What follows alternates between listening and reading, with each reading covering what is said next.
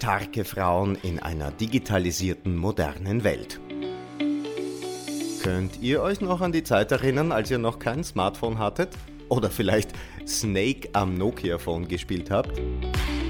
Neue Technologien beeinflussen seit einigen Jahren unsere Arbeitswelt, Schulen und die Erziehung unserer Kinder. In dieser neuen Podcast-Staffel behandeln wir starke Frauen in der IT.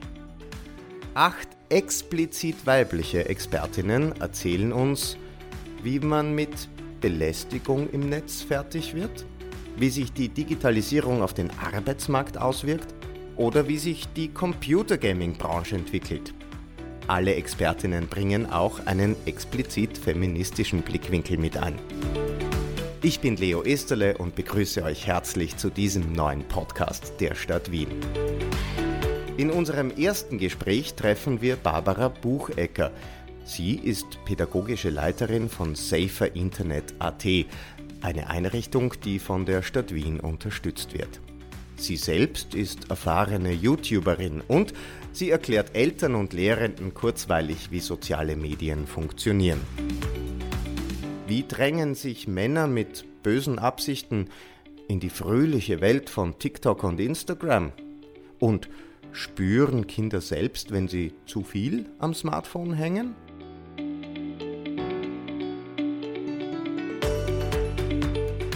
Neben den Nachteilen und Gefahren des Internets will sie aber auch auf die vielen tollen Möglichkeiten, die das Netz bietet, hinweisen. Hört jetzt mehr in einem Podcast, gestaltet von Patrice Fuchs.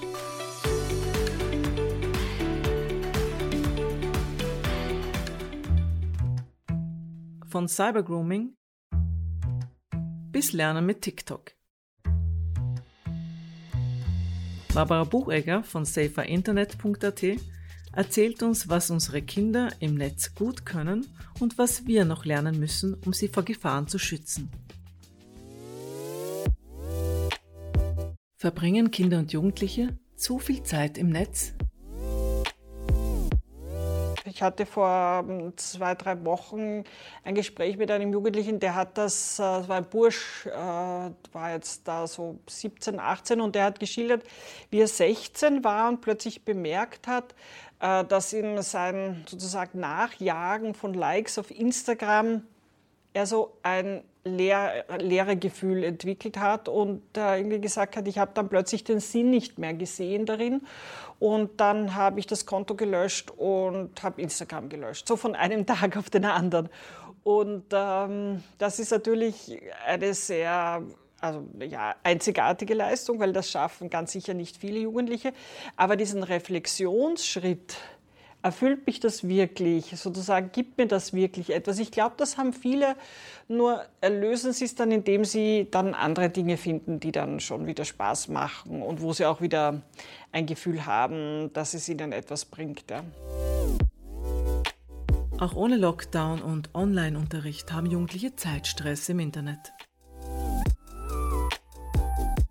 Also wir hatten letztes Jahr ähm, eine Untersuchung so zum Thema digitaler Zeitstress, also lange vor Corona und haben da Jugendliche befragt.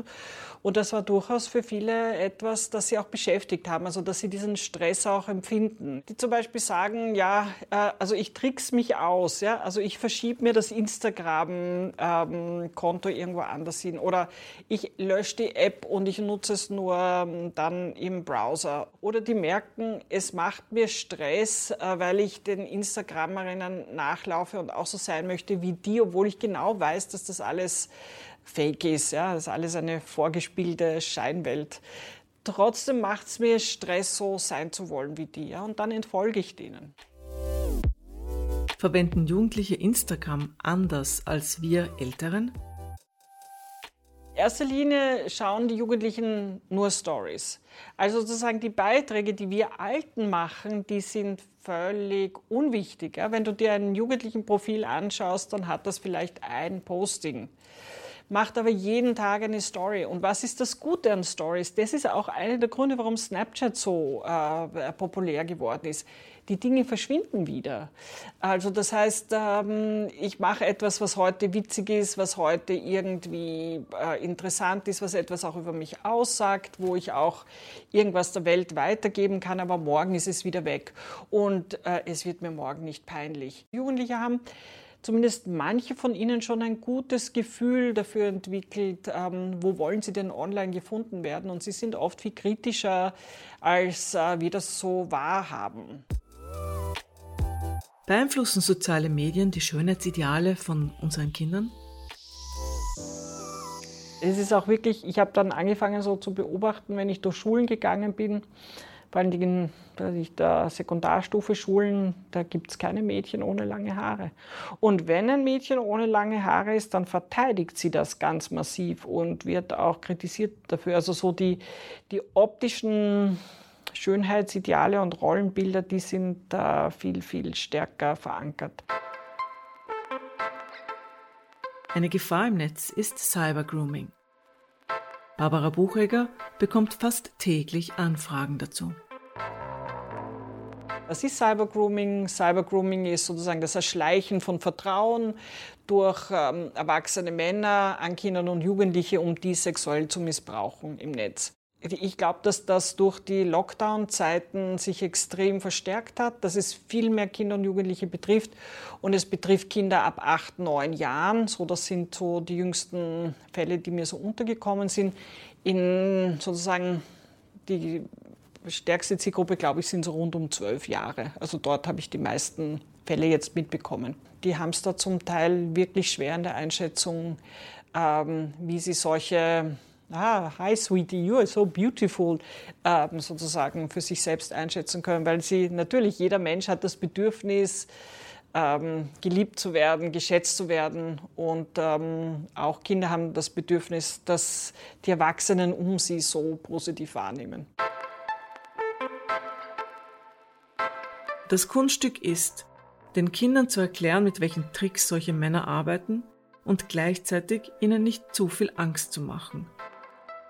Wir Eltern müssen unbedingt rüberbringen, dass unsere Kinder uns immer um Hilfe bitten können, auch wenn sie etwas getan haben, weswegen sie sich genieren. Sie sind nie schuld und wir sind immer für sie da.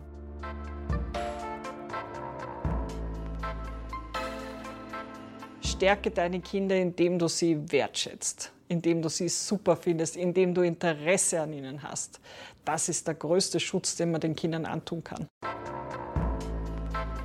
Jugendliche schicken unter Umständen intime Fotos an andere und werden dann damit erpresst oder geschämt.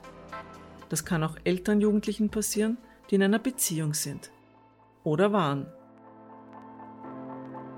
Und sehr oft erleben wir also, dass ja auch bei den älteren Jugendlichen, wenn es darum geht, um, was weiß ich, ist eine Beziehung, Liebesbeziehungen, der entstehen Nacktaufnahmen, auch pornografische Nacktaufnahmen. Das Mädchen möchte sich trennen, der Bursch sagt, äh, dann schicke ich die weiter sie trennt sich trotzdem, er schickt es weiter, die ganze Schule zeigt auf sie, sie ist die Schuldige. Also Victim Blaming, also dass sozusagen sie wird nicht als Opfer angesehen, sondern wird plötzlich zur Täterin gemacht. Warum ist sie auch so blöd und schickt ihrem Freund so etwas? Ja?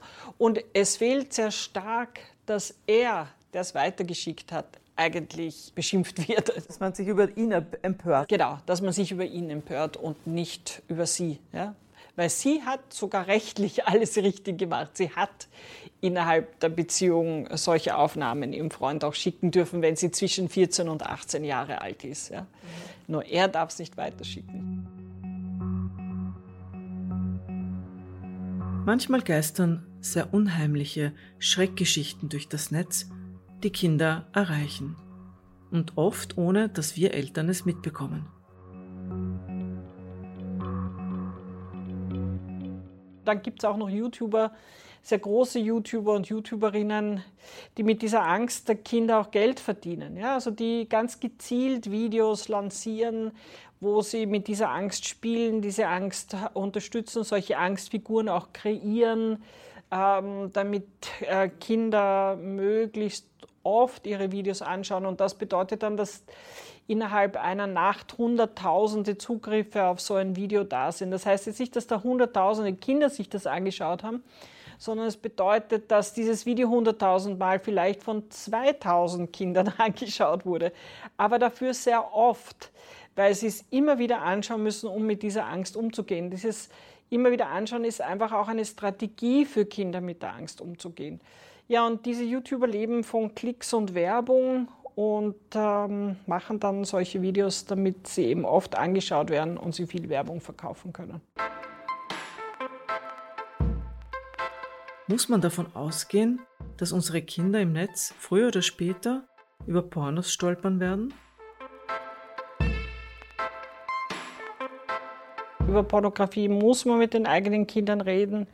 Man überlebt das ist das Wichtigste. Es ist schwierig für beide, für die Kinder wie für die Eltern, weil über Sexualität redet man eigentlich sehr ungern mit den eigenen Kindern und auch mit den eigenen Eltern. Allerdings sollte das Alter schon in der Volksschule sein, weil eigentlich Kinder schon in der Volksschule das erste Mal oft mit Pornos konfrontiert sind und es dann noch viel weniger einschätzen können.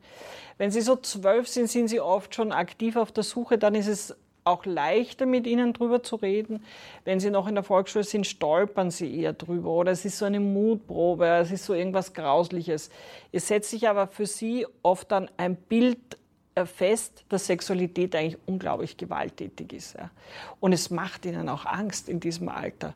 Insofern ist es ganz wichtig zu sagen, okay, das sind Fantasy-Filme oder je nachdem, wie das Kind benannt ist, was die halt interessiert, ähm, äh, auch, ich weiß nicht, Harry Potter stimmt nicht. Ja? Oder Spider-Man stimmt nicht. Ja? Weißt du auch, das, ist, das hat sich wer ausgedacht. Und so ist es bei Pornos auch. So ist es nicht im echten Leben. Was ist eigentlich dieses TikTok? Eine Videoplattform für ganz kurze Clips? Mittlerweile gibt es auch längere TikTok-Videos, mittlerweile gibt es auch wirklich gesprochene äh, TikTok-Videos, also so wie eigentlich in YouTube auch. Und das bewirkt auch, dass äh, TikTok das neue YouTube ist. Ich erarbeite mir persönlich alle neue sozialen Netzwerke immer mit meinem Hobby, nämlich Kochen. Das heißt, ich suche mir in allen neuen sozialen Netzwerken, in denen ich mich so herumtreiben muss, mal die Kochrezepte und die, was auch immer, Inhalte in diesem Bereich. Und TikTok hat ursuper ähm, Inhalte ähm, in dieser Art. Also Jugendliche, die äh, Kochvideos machen, ähm, die äh, andere äh, Dinge machen, Anleitungen zu irgendwelchen Bastel- oder ähm, kreativen Dinge machen. Also das, ähm, das ist schon sozusagen etwas, was von YouTube ziemlich auf TikTok übergewandert ist. Aber warum holt TikTok jetzt gegenüber YouTube auf? Der Algorithmus auf TikTok ist viel schneller äh, steuerbar. Das heißt, wenn mich ein Thema interessiert, dann kann ich das binnen Stunden äh, TikTok sozusagen lehren, dass mich das interessiert. Und äh, viel maßgeschneidertere Videos. Auch maßgeschneiderte Videos, ganz genau. Also ich habe eine Jugendliche, die sehr viel, wir haben ja so ein Youth Panel, also Jugendliche, die uns begleiten, die ich immer wieder auch fragen kann, weil ich bin ja alt und ahnungslos, also brauche ich die jungen Consulter. Genau, die mir sagen, was wirklich Sache ist. Und hat gesagt, naja, dieses Mainstream-TikTok, also sozusagen diese For You-Page, ähm, dort, wo alle hinein wollen, dort, wo all diese Dinge äh, hineinkommen, die von besonders vielen Leuten gesehen werden. Also das bezeichnen sie als so das Mainstream-TikTok. Das hat schon auch äh, Dinge, die manchmal fragwürdig sind. Und so, so würde sie, also die war, was war die, 15 oder so, Sie würde nicht raten, dass die kleinen Kinder sozusagen dieses Mainstream-TikTok anschauen, weil sie findet das durchaus bedenklich, sondern sie würde Eltern da eher raten, dann ein Konto zu machen, privat machen und dann, was weiß ich, Tiervideos oder solche Sachen und dann in diese Richtung ähm, ihr TikTok steuern zu lassen. Und sie sagt auch, dass es also durchaus wenn du dann irgendwie dir ein, zwei Sachen angeschaut hast von irgendwelchen Sachen, die ein bisschen komisch sind, du sehr schnell dann in ein Eck hineinkommst, aus dem du auch schwer wieder herauskommst. Auch das Video vom Attentat in Wien verbreitete sich sehr schnell über TikTok. Ich habe zum Beispiel aber auf der anderen Seite versucht, ja, dann aktiv in TikTok diese ganzen Videos zu suchen zu dem Attentat. Ich bin nicht sehr schnell hineingekommen, ja, weil ich wollte sie löschen lassen, ja, also melden und löschen lassen. Und ähm, ich war dann nicht so geschickt, weil meine Bubble halt äh, ja, aus Kochvideos besteht. Da kommt man nicht so schnell in Attentatsvideos. Und was bietet das Internet unseren Kindern alles Positives? Ich glaube, dass das sie einerseits sehr für Unterhaltung sind, die Suche nach Gleichgesinnten, die Suche nach Menschen, die sich für die gleichen Dinge interessieren wie ich. Für mich selbst die Bestätigung, ich bin nicht ganz deppert und die einzig komische Person auf der Welt, sondern es gibt noch viele andere, die genauso komisch wie ich sind. Und ich bin eh ganz normal eigentlich. Also auch, auch diese Bestätigung ist für viele Jugendliche ganz wichtig. Es ist Inspiration, ähm, viele Dinge anders zu machen, Neues auszuprobieren, sich Neues anzuschauen. Und es ist halt einfach Fernsehen der heutigen Zeit. Und jetzt noch ein paar Tipps. Tipp 1. Hinhören statt abqualifizieren. Viele Influencer und Influencerinnen sind nur auf den ersten Blick nur nervig. Für Eltern ähm, hätte ich den Tipp, dass man sich einfach von den Kindern das, was sie innerhalb des letzten Tages am meisten beschäftigt hat, dass man sich das ganz genau klären lässt um herauszufinden, was hat das meinem Kind gut getan? Was hat mein Kind daraus Positives bezogen? Diese Frage sich zu stellen. Tipp 2. Auf TikTok lernen. Schauen Sie sich an auf TikTok den Hashtag Lernen mit TikTok und lassen Sie sich überraschen, was Sie alles lernen werden. Das ist nämlich viel Interessantes. Das Internet ist das, was wir daraus machen. Du hast einen Podcast gehört, gestaltet von Patrice Fuchs. Die Stadt Wien hat im Internet auf der offiziellen Webseite frauen.wien.gv.at noch ganz viel mehr Informationen und Hilfsangebote für Frauen, Mädchen und junge Menschen in der Stadt im Angebot. Wenn auch du eine starke Frau in einer digitalisierten, modernen Welt bist und mehr von den Angeboten der Stadt Wien hören willst, dann klick dich doch rein in die weiteren Folgen dieser Podcast-Staffel. Wir hören uns beim nächsten Mal.